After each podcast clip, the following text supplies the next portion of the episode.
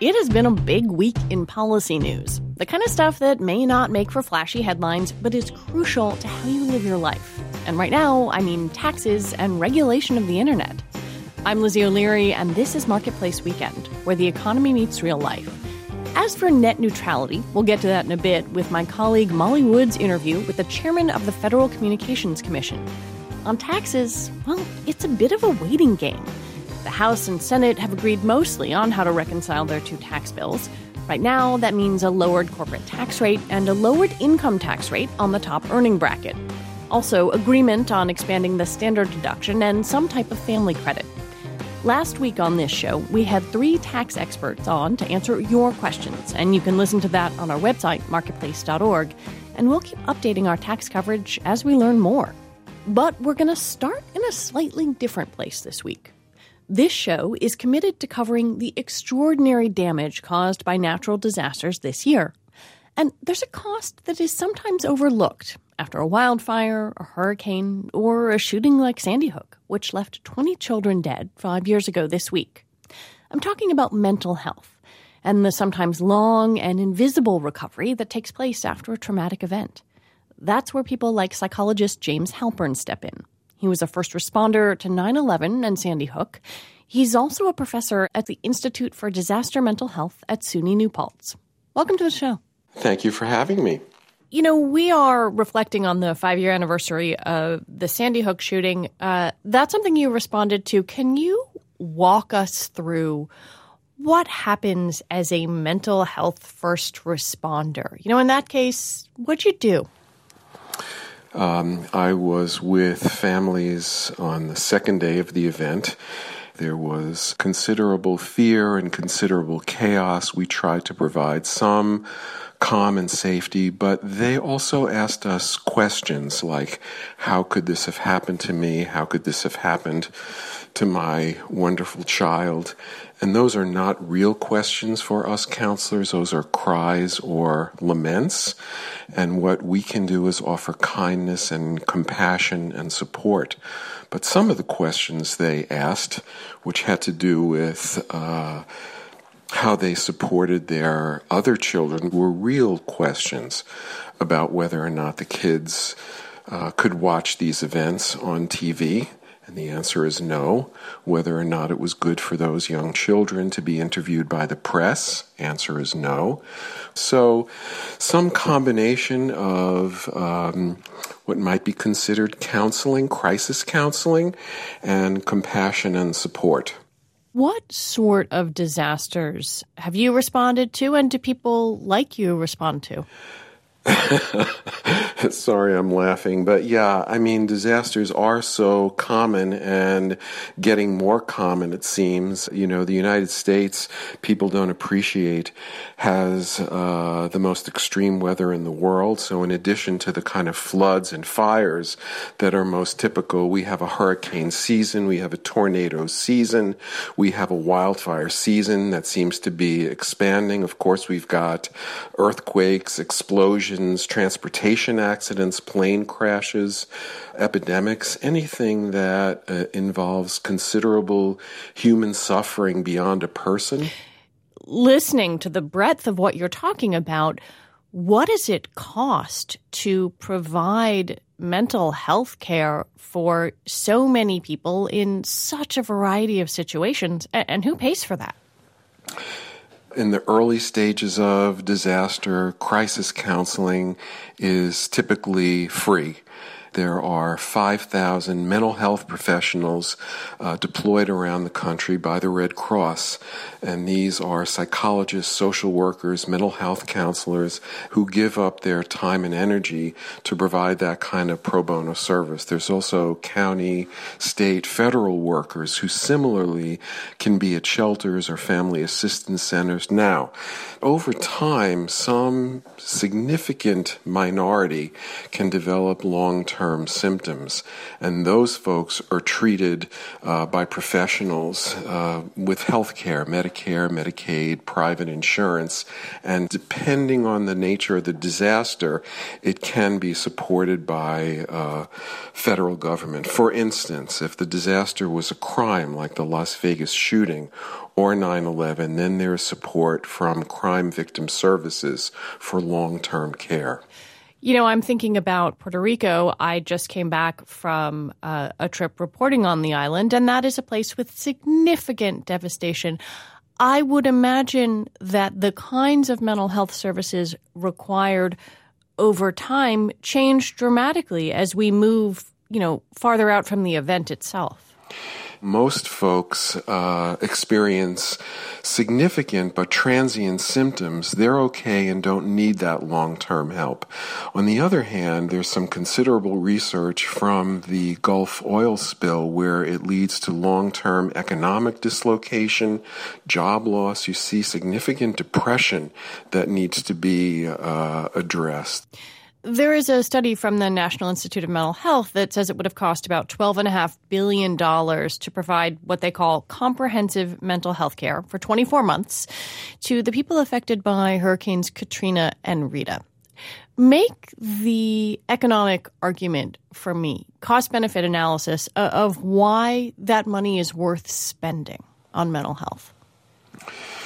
These are disaster survivors who certainly bear no blame for being in the middle of these kinds of events. They are suffering, there is job loss, and those treatments work.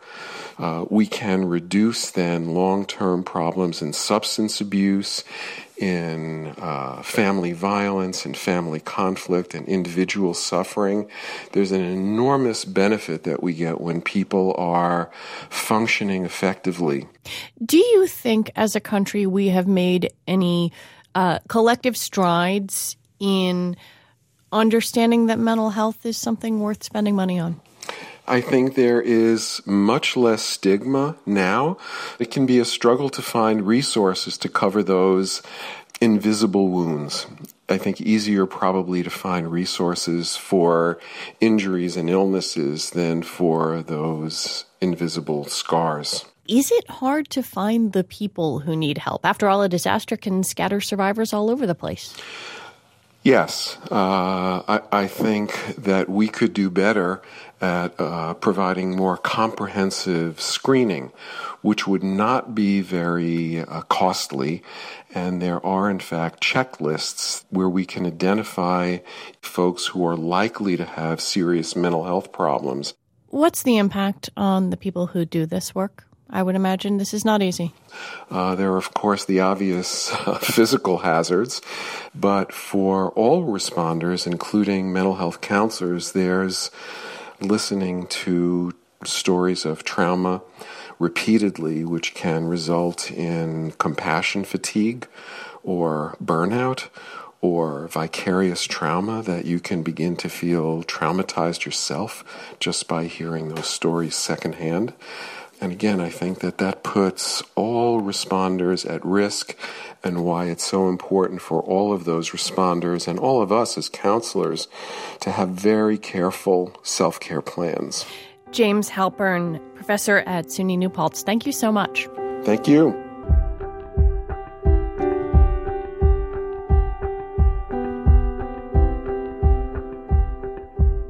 As a nonprofit news organization, Marketplace is on a mission that goes beyond what we do each day to increase economic intelligence across the country. It's important work that we're already doing, and right now would be a great time for you to help. When you donate to support Marketplace today, your gift will be matched dollar for dollar by our friends at the Kendeda Fund. Giving not only supports independent reporting and journalism that you can trust, your support helps us grow and get better. So don't miss out on this chance to make your donation go twice as far. Give today at marketplace.org. And thank you. And now to the big story about the internet. On Thursday, the FCC rolled back what's known as net neutrality rules. In short, the Obama era regulations designed to prevent internet service providers like Verizon or Comcast from favoring certain content by charging different rates for it or slowing down data. Not everyone's happy about this change in net neutrality rules, and indeed, some are seeking legal action. Marketplace Tech's Molly Wood spoke with FCC Chairman Ajit Pai shortly before the vote. Here's what he says the rollback will mean for consumers. I think it means better, faster, cheaper internet access. If you talk to smaller providers in particular, and I've spoken to many of them from Minnesota to Montana over the past week, they have said that these heavy handed regulations stand in the way of them building a business case for deploying internet infrastructure, especially in rural and low income urban areas. And so I think for those consumers who want eh, better access to the internet and more competition, these rules promise a brighter future a brighter future, but what about the practicalities of building new internet service networks? If you look at a lot of the initiatives we've engaged in over the past year in terms of directing federal subsidies to unserved areas, to modernizing our rules to get consumers uh, from copper to fiber, those are initiatives that are actively underway. And I would say in the coming years, we are going to see massive investments in infrastructure, not just as a result of this uh, of these internet regulations being removed, but because of those initiatives. And over time, consumers will see the bang for the buck uh, when it comes to broadband deployment. One of the concerns of those in favor of net neutrality is whether internet service providers can adequately regulate themselves. And uh, as Molly adds, there has since since 1996 been a lot of consolidation of internet service providers buying content companies. Why do you trust internet service providers to deliver content at fair prices to all people when there is a, an inherent interest? Two different points on that. Number one, we don't uh, trust any particular company or sector of the industry to regulate itself. And that is precisely why, under my plan, we require very robust transparency that internet service providers have to disclose the particulars of their business practices and service offerings and the like. That's also why we empower the Federal Trade Commission to take targeted action against any company, any company that engages in anti competitive conduct or engages in an unfair or deceptive trade practice. Point number one. Point number two, it's also amusing to hear this uh, criticism from those who, in the previous administration, okayed over a quarter trillion dollars of consolidation, including among companies that sought to combine network operations and content. And so I think if that was the real concern that they had, they should have spoken up over the previous eight years. That was FCC Chairman Ajit Pai. He spoke with my colleague, Marketplace Tech host Molly Wood. We'll hear more from her later as she breaks down what you need to know about Bitcoin. And you can listen to a much longer version of the interview on our website, marketplace.org. It's great, you should. And if you listen to Marketplace via podcast, subscribe to Tech and Weekend, wherever good podcasts are found.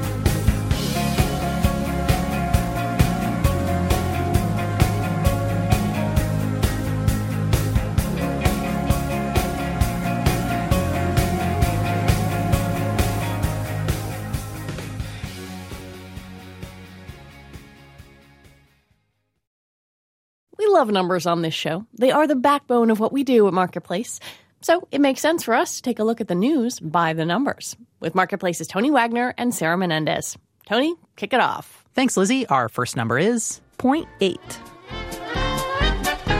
That's the percentage U.S. retail sales rose in November, according to a new report this week from the Department of Commerce. It's for the reasons you'd think shopping and all that. One interesting finding sales at gardening and construction stores were up 1.2% after dipping in October. So, does that mean you're going to give me a big bag of mulch for Christmas this year? Yep. Ah, I didn't get you any mulch. 20. That's the number of major retailers who filed for bankruptcy this year. Charming Charlie, the jewelry store, announced this week that it would file for Chapter 11 bankruptcy. It joins the likes of Payless Shoes, Wet Seal, and Toys R Us. They all filed for bankruptcy in 2017.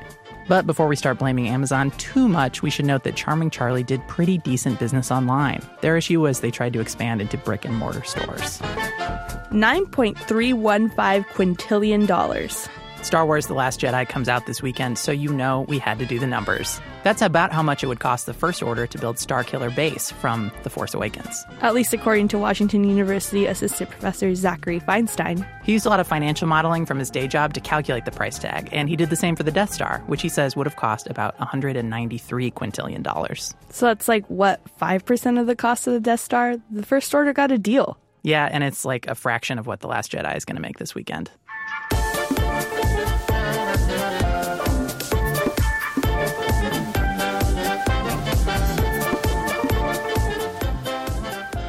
It's December, and yes, of course, that can mean lovely celebrations with your family and sometimes at work.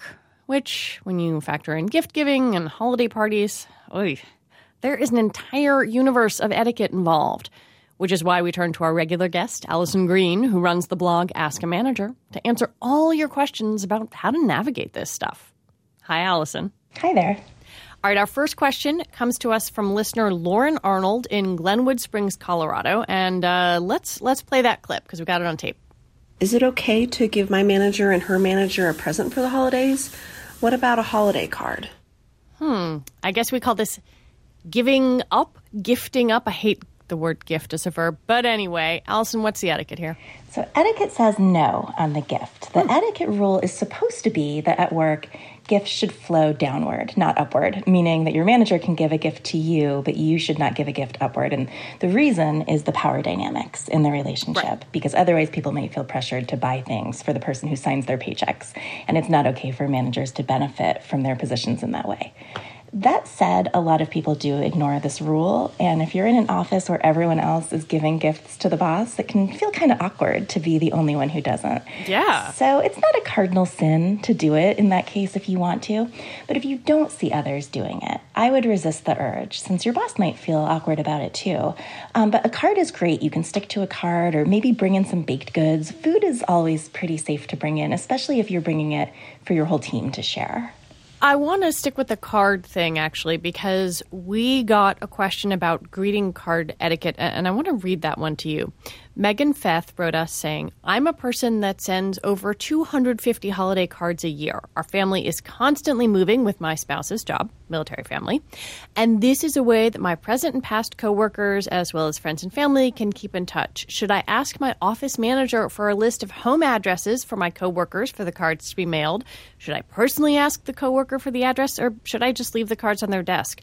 Our office is made up of 25 employees. I'll let you know that when it comes to mailing things, I'm a bit of an old soul, so correct mailing etiquette is huge for me. Okay, so clearly Megan is someone who really cares about holiday cards and it's very important to her. Um, how would you handle this? I would stick to leaving the cards on people's desks because not everyone will feel comfortable giving out their home addresses, let alone, I think, having the office manager give it out on their behalf. And really, this is more of a work thing than a social thing, even though it feels kind of social. So it's okay to stick to passing them out at work rather than sending them in the mail. That said, since Megan moves around a lot and she mentioned she likes to send them to former coworkers to stay in touch, certainly when she leaves that job, she can ask people one on one if they would be up for sharing an address so she can stay in touch and and then they have the choice to opt out. Yeah, I mean, we, we did get a comment from someone who I think heard uh, a, a, teaser trailer for this segment and said, Oh my God, I would be so weirded out if my office manager gave out my home address. So, y- you know, I, people think of their offices in so many different ways. And clearly, I could see that being something that, that kind of freaked somebody out a bit. Yeah, and you've, you've got this really easy way right there to distribute cards at work by doing it in person or leaving them on people's chairs, and that's really the way to go. I want to go back to gifts for a moment. We got a bunch of different questions about what to do if somebody unexpectedly gives you a present. You have that moment of like, uh, thank you. And maybe it's someone you don't even know very well. How do you deal with this? Yeah, that can feel really awkward. I don't think it needs to. It really is okay to just give a sincere thank you. I think at work there's a divide between the gift givers and the non gift givers. And this is a context where most people aren't terribly upset if their gift isn't reciprocated, especially since gifts at work tend to be small ones. It's usually the person receiving it who feels weird about it if it'll make you feel more comfortable, it's, it's pretty easy to follow up with something small like a card or a gift card for the local coffee shop or cookies. You don't have to do that, but if it's going to bug you, that's a good way to go. Um, and again, there's an exception here. If the gift came from your boss, you can accept a gift from your boss with, with no guilt about not reciprocating.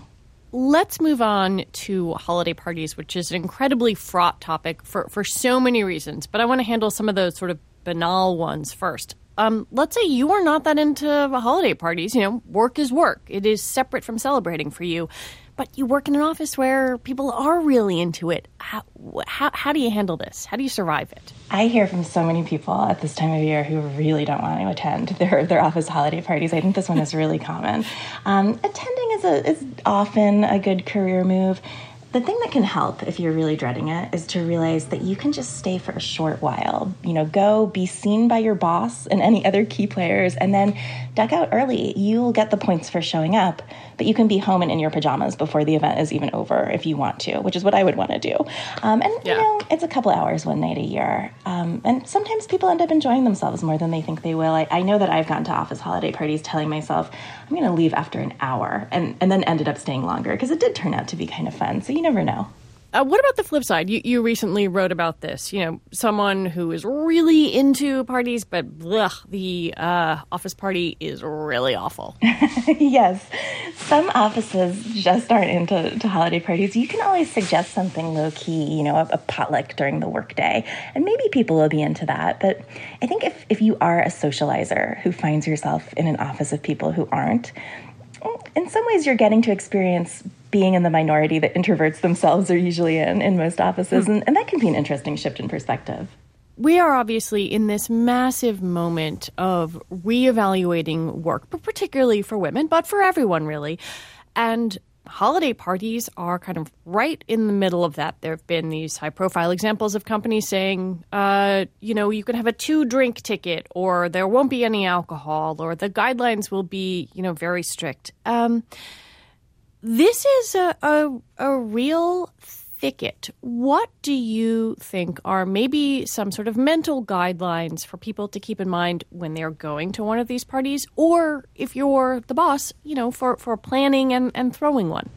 Yeah, I think I would stick to one drink, two at the most. You know, alcohol lowers your inhibitions, and you don't want to lower your inhibitions at a work event. We have inhibitions around our coworkers for good reason. Um, and I think, too, if you brought a date, make sure that they know that this is a work event, not a social one, and that neither of you should be drinking very much. You don't want to have to deal with a drunk date or have to apologize for your or their behavior at work the next day. On the boss side of it, I think make sure that you're not making the event really focus around alcohol.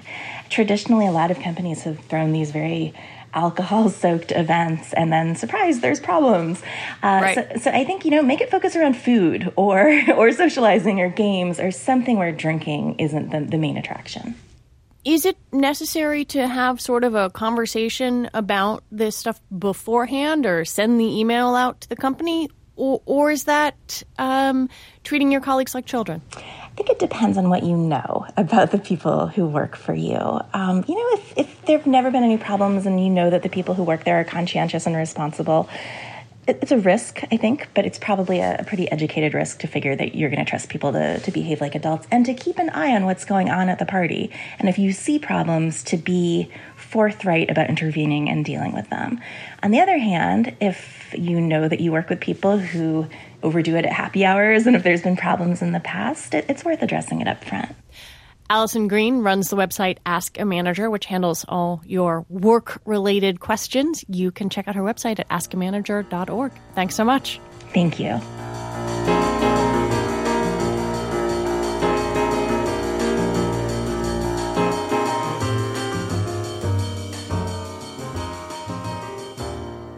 Between 1999 and 2015, 300,000 people in the U.S. died of overdoses involving opioids, including OxyContin. But how do we get here? Our colleagues from Marketplace's documentary podcast, The Uncertain Hour, wanted to know. So, for eight months, they investigated interactions between the Food and Drug Administration and Purdue Pharma, the company behind OxyContin, and the importance of the original package insert for the prescription painkiller yeah, that little paper that comes inside the box.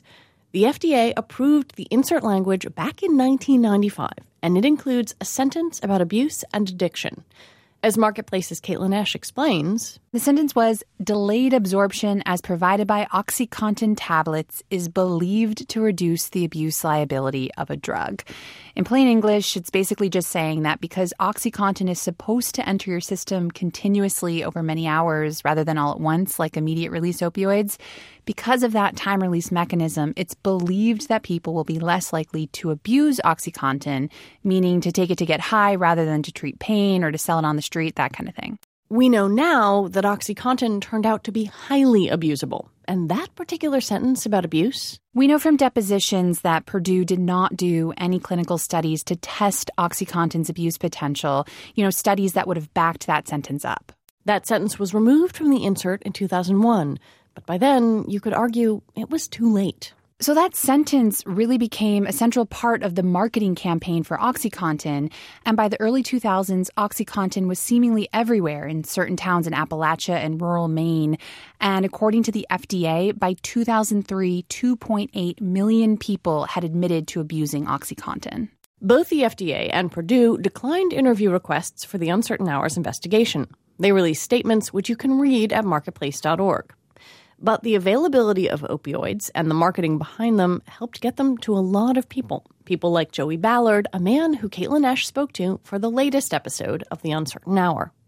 I first meet Joey on his 42nd day off pain pills in Johnson City, Tennessee. Joey doesn't want me to come to his house. Instead, he asks me to meet him in the parking lot of a discount tobacco store nearby. He texts me a picture of his face so I'll recognize him light brown hair, scruffy beard, black rimmed glasses, white t shirt. It's early on a Sunday morning and there's no one around. Good morning. How are you? Good, how are you? I'm tired. Then we head to a park. Joey takes out a pack of Marlboros. It's the one thing I splurge on. Like, I don't, I don't smoke cheap cigarettes. Thank God. Joey grew up in Wise County, Virginia. The poverty rate is well above the national average at 23%. The main industries are healthcare, retail, and mining. And it was one of the first places to witness the fallout of OxyContin. In a six year span, soon after OxyContin hit the market, drug overdose deaths in the region increased 300%. Joey had recently left Wise. Leaving was the only way he could get clean. He refers to his hometown as a speck on the map. what did kids do on the weekends or after school? Right around Walmart. that's about it. That or go get high. I mean, that's it. There's nothing else there to do. It just wasn't. Joey says by 2001, when he was graduating from high school, pain pills were everywhere. He says he tried them a few times, but mostly preferred to smoke pot. And then I met a girl whose stepdad was an Oxycontin dealer. I ended up marrying her. She was from Lee County. Joey remembers this one moment in particular with his new father in law. He did give us an, a couple 80s for our wedding, though. That was, that was nice of him. Wait, our, what? Our wedding gift was was pills from him. no joke. He gave me three or four 40s and like two 80s and a couple hundred bucks is what he gave us for our wedding. 40s and 80s refers to the milligram strength of an OxyContin pill. It took Joey just one afternoon to learn something it took scientists and doctors and lab coats years to acknowledge. OxyContin was not less abusable. Do you remember the first time you tried it? Yeah. What was that like? uh, I got sick as can be. Like we had, uh, it was a 40 milligram, I think, and we split it, and we went to a place called the Roosters Pub, which is in Pennington, and we'd ordered food, and I was fine, and I got, I mean, I was unbelievably high, like the highest I'd ever felt off of a pain pill, and went outside because I got hot, and I ended up throwing up. And it was i mean it was just it blew my mind like it was such a good high. And it's funny though you would think oh well this is going to make me throw up. Let's not take it common sense. I bet probably the first 10 or 15 times i took oxy or snorted oxy i threw up every time. It wasn't long before pain pills took over joey's life. He went from splitting 40 milligrams of OxyContin a few times a week to snorting 80 milligrams a day. Like, I've explained it to people, like, I could literally be driving to pay a bill and have no money, but be out of drugs and get a call from somebody that says, hey, I've got whatever. And in my mind, I'm thinking, okay, well, I really need to go pay the water bill. Before I know it, I'm at my dealer's house buying drugs instead. He kept crushing and snorting a mix of pain pills with his friends. He remembers this one guy in particular, a friend of his wife's. We had just hung out with him. We dropped him off at uh, his friend's house. We left, and then the next morning, uh, she got a phone call. And he died. He was like 20, 21. like right around my age. Had just had uh, one baby and had another one on the way. What I mean, was that like a major warning to you, or did it just seem like It just seemed like a regular day. As sad as that is. And like it makes you sound cold hearted in a way, but like it was just it got so regular there for a while. It's like all right. So did you continue to do OxyContin after that? Mm-hmm. We did an oxy that morning before we went to his funeral. 14 years of Joey's life went by this way. He did manage to get clean a few times, but it didn't stick. And then one morning, Joey decided no more pain pills, and he began the slow, careful, and incredibly difficult process of weaning himself off of opioids. You just kind of kind of finally wake up and go, "What the f- happened?" you know, 30, 34 years old. Where the f- my life go?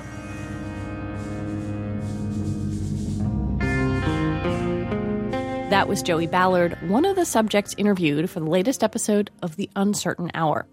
You can find rarely seen documents that help tell the story of the role regulations played in bringing OxyContin to the market. Just go to marketplace.org and be sure to subscribe to the podcast.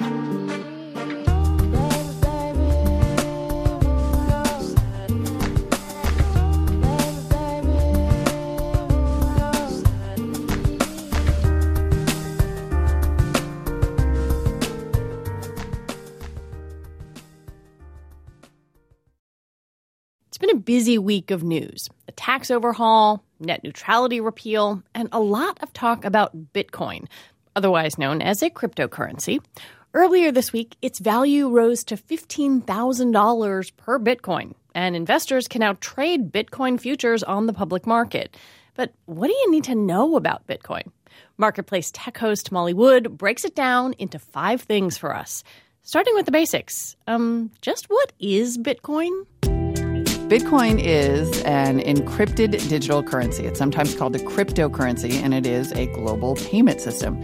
It's built on top of this technology that's called blockchain. And that is essentially a virtual ledger that keeps track of every transaction. And the reason it's cool is that no one person or computer or entity controls Bitcoin, and the ledger itself, the blockchain ledger, is publicly distributed. So, in theory, anyone can track these transactions to verify that they're real.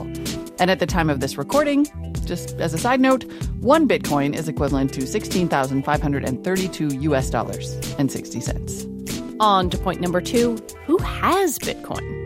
Right now, mostly speculators and investors have Bitcoin, and there are not very many of them. In fact, financial analysts estimate that only about a thousand people own 40% of all the Bitcoin in the world.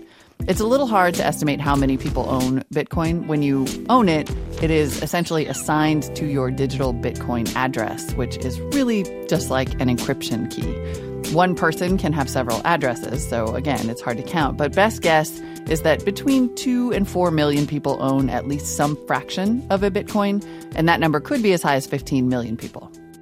Let's move on to point number three. Why is Bitcoin so volatile? That is basically the single enduring question of the entire Bitcoin story. One reason might be because so few people control so much of it. So any move by one of these Bitcoin whales, or maybe even a group of them, can have a huge impact on the supply and the price. It is also utterly unregulated and has no real infrastructure to speak of. Things might get more stable now that Bitcoin is trading on actual exchanges like the CME. But prior to that, you could have an entire Bitcoin exchange get hacked or go down overnight and lose the records of Bitcoin ownership and throw the market into complete chaos. And I should not leave out the very high likelihood of fraud and manipulation on some exchanges. Plus, then Bitcoin might get some bad press because it's used to pay off hackers and ransomware attacks, and everyone might sell. Basically, Bitcoin is brand new. It is suddenly worth tons of money, and you should assume that anything and everything will happen. Point number four Bitcoin is a crypto or digital currency, so just how real is it? Bitcoin as a financial asset is as real as people say it is. That's why it's worth so much right now. But as a cryptocurrency, it's real because there is a finite number of Bitcoin. There is a record of each one that is created or mined. And then there's this digital record of all the transactions in the blockchain. So, actually, compared to something like a $100 bill, which has a serial number, we know it was created, but it can disappear for years after that and then show up all covered in powdered cocaine. Compared to that, Bitcoin is pretty real. And finally, point number five what's the future of Bitcoin? This is a good place to note that Bitcoin is not the only cryptocurrency that's built on blockchain technology, and it will not be the last. This technology lets all kinds of things happen. Uh, a common example is something called a smart contract or a self executing contract between two parties. The blockchain can automate transactions. The easiest example would be to say if I used a cryptocurrency that runs on a network called Ethereum to pay for a package. Then my side of the contract would communicate with, let's say, FedEx and their tracking system. And when and only when the package was delivered, it would trigger payment to the merchant. It can, of course, get way more complicated from there.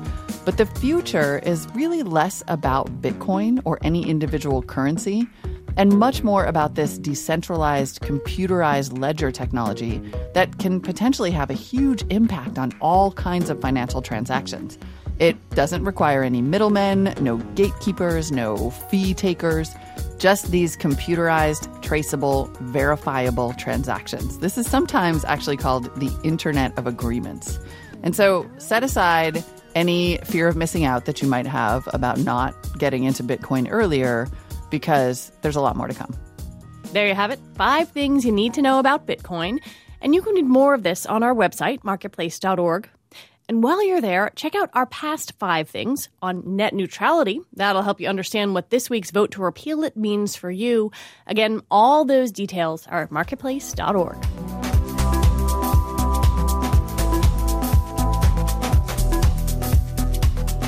Right now, paying for rideshare with Bitcoin isn't an option, but there are changes taking place in the industry.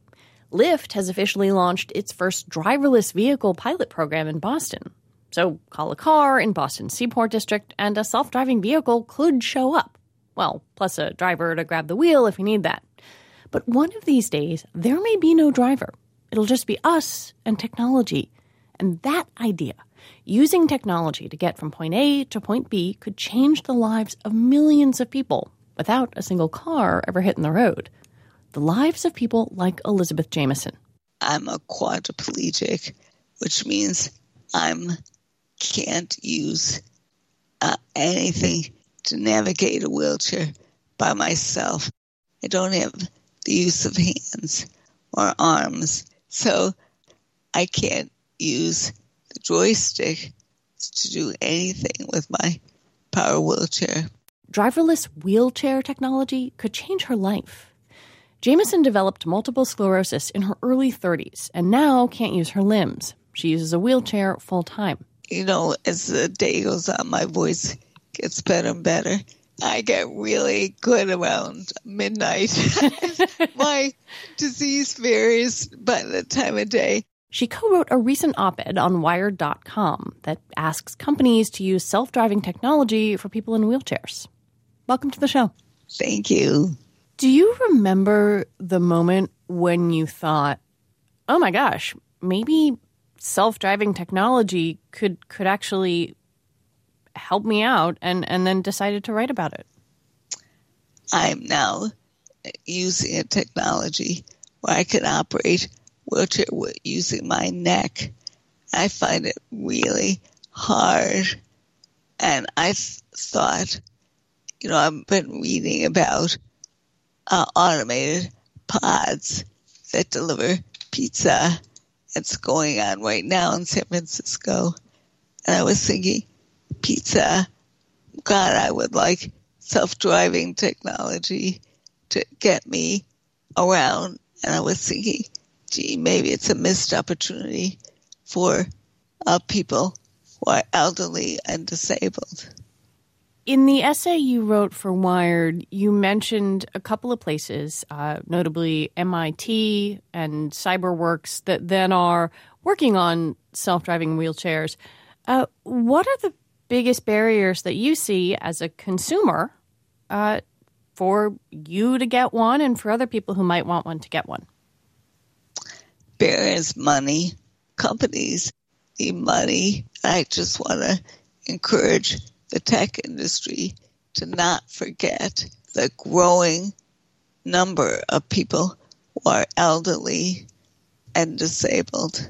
When we have these conversations about self driving cars, you know, we have seen some mishaps. Uh, people are worried about the technology. Does that worry you when you think about the potential for an autonomous wheelchair?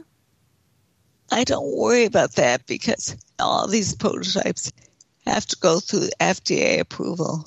That means clinical trials involving safety. So I don't worry about that. We're talking about maybe two miles an hour at the most.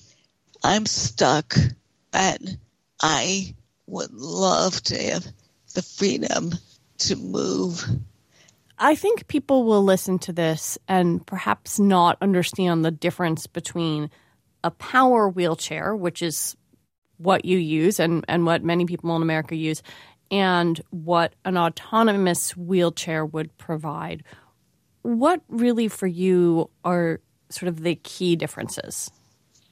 A power wheelchair is battery operated and you need someone to operate it. And if you're a quadriplegic, I can't access it because I don't have the use of my hands. I sit in this wonderful wheelchair, but I can't go anywhere with the wheelchair.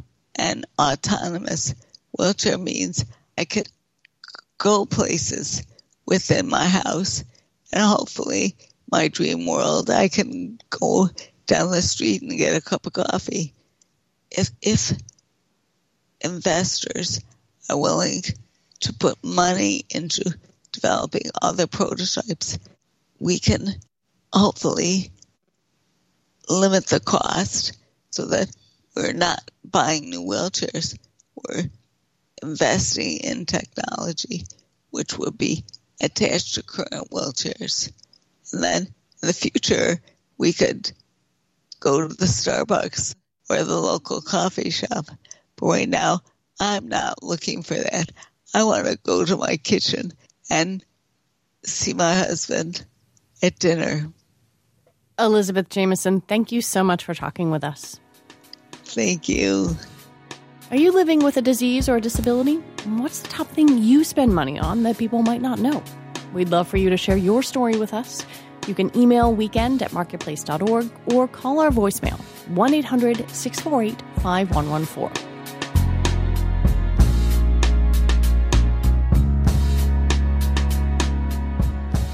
A week is a long time in politics, and certainly for British Prime Minister Theresa May. In a matter of days, she's gone from victory to defeat as she navigates Britain's exit from the European Union. Oh no, it is far from over. For an update, we're going to check in with Marketplace's European Bureau Chief, Stephen Beard. Welcome, Stephen. Hello, Lizzie.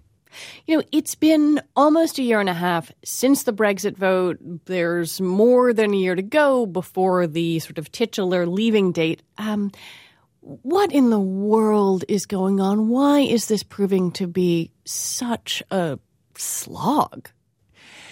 It's uh, disentangling the UK uh, from an organisation that it's belonged to for more than four decades is is no easy matter. Uh, there's a lot at stake economically. I mean, if the UK were to leave the EU without a deal, the bloc is the UK's largest export market. 44% of uh, UK exports go there. And if it wants to keep open uh, access to that market, free, unfettered, frictionless trade, uh, as it calls it, uh, the UK is going to have to surrender some of the control over its own affairs that it would be getting back after Brexit. But the Brexiters say this is about freedom, about independence, about sovereignty and uh, it's it's about freeing the country from foreign control. Uh, so this is it's a bitterly contentious subject, especially uh, in the ruling Conservative Party, but uh, also in the opposition Labour Party too. Well, you know, where are we now? There are a few things that have sort of been stipulated. There is this $52 billion exit fee. Uh, so far, keeping the border open between Northern Ireland and the Irish Republic. And then, sort of, Britain has agreed to uphold the rights of the 3 million EU nationals who, who live in Britain. So, those are a few things that are on, you know, kind of on the list. But what, what is next? What are the other things that are coming up in this next round of negotiations? Right. Well, according to uh, the head of the European Commission, that first stage, which was an absolute agony uh, yeah. to overcome, was the easy part.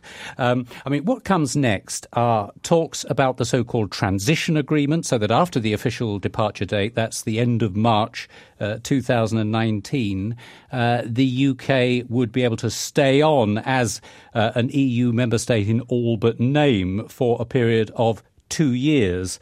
Um, this is so that businesses here uh, have time to adjust, they don't fall off a cliff. Talks then between the EU and Britain on the future relationship after Brexit, the trade and security relationship, will start next March. That's March 2018. Do we have any idea of what the UK government wants that relationship to be? Not exactly, no. Uh, um, there are so many divisions in the Conservative Party, uh, and indeed in the cabinet too, that uh, uh, Prime Minister May has avoided any discussion of this so far. There's been talk, however, of uh, Canada Plus, or uh, the optimists say Canada Plus Plus Plus. That's the same kind of trade deal that Canada recently agreed with the EU, plus services which were not covered in that deal with Canada. So this would uh, potentially guarantee full access to the EU for Britain's all important financial services. Whether the UK will be able to get Canada Plus uh, without handing back a lot of control to the EU is another matter. I mean, the French, as we know, would very much like to get a large chunk of that financial services business from London, so they're likely to be pushing the EU to drive a particularly hard bargain. Well, who has the power? I mean, it seems as if the EU has all of it here. D- does the UK have any cards to play? Uh, certainly, the EU has a stronger hand. I mean, this, Lizzie, let's not forget, is 27 against 1. Uh, they do have the Brits over a barrel to an extent, and they don't want the Brits to get a sweet deal uh, which might encourage other member states to head for the exit. Having said that, the EU doesn't want to see the UK crash out of the EU without a deal uh, because it would damage uh, a very important market for the EU. The UK is one of its best export markets. Uh, 20% uh, of German auto exports uh, come to the UK. And a disorderly Brexit would be very disruptive for the EU, which has got plenty of other problems on, on its plate. Marketplace's European Bureau Chief Stephen Beard, thank you very much. Thank you, Lizzie.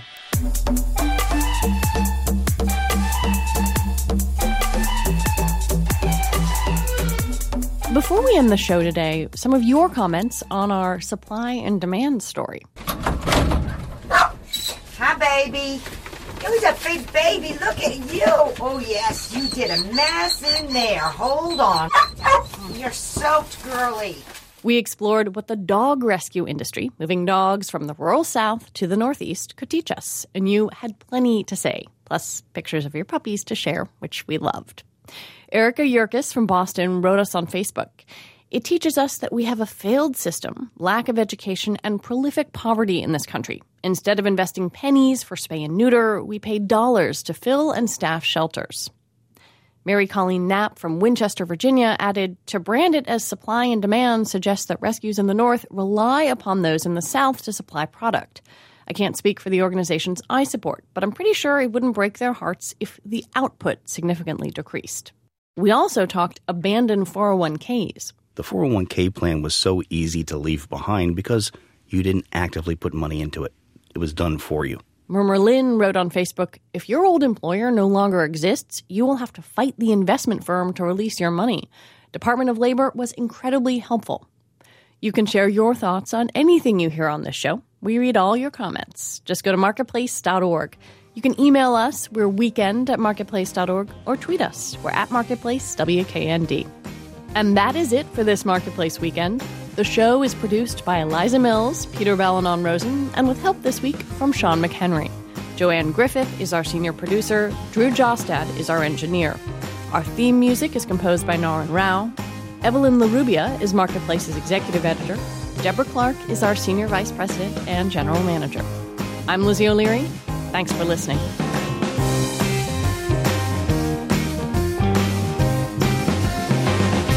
This is APM.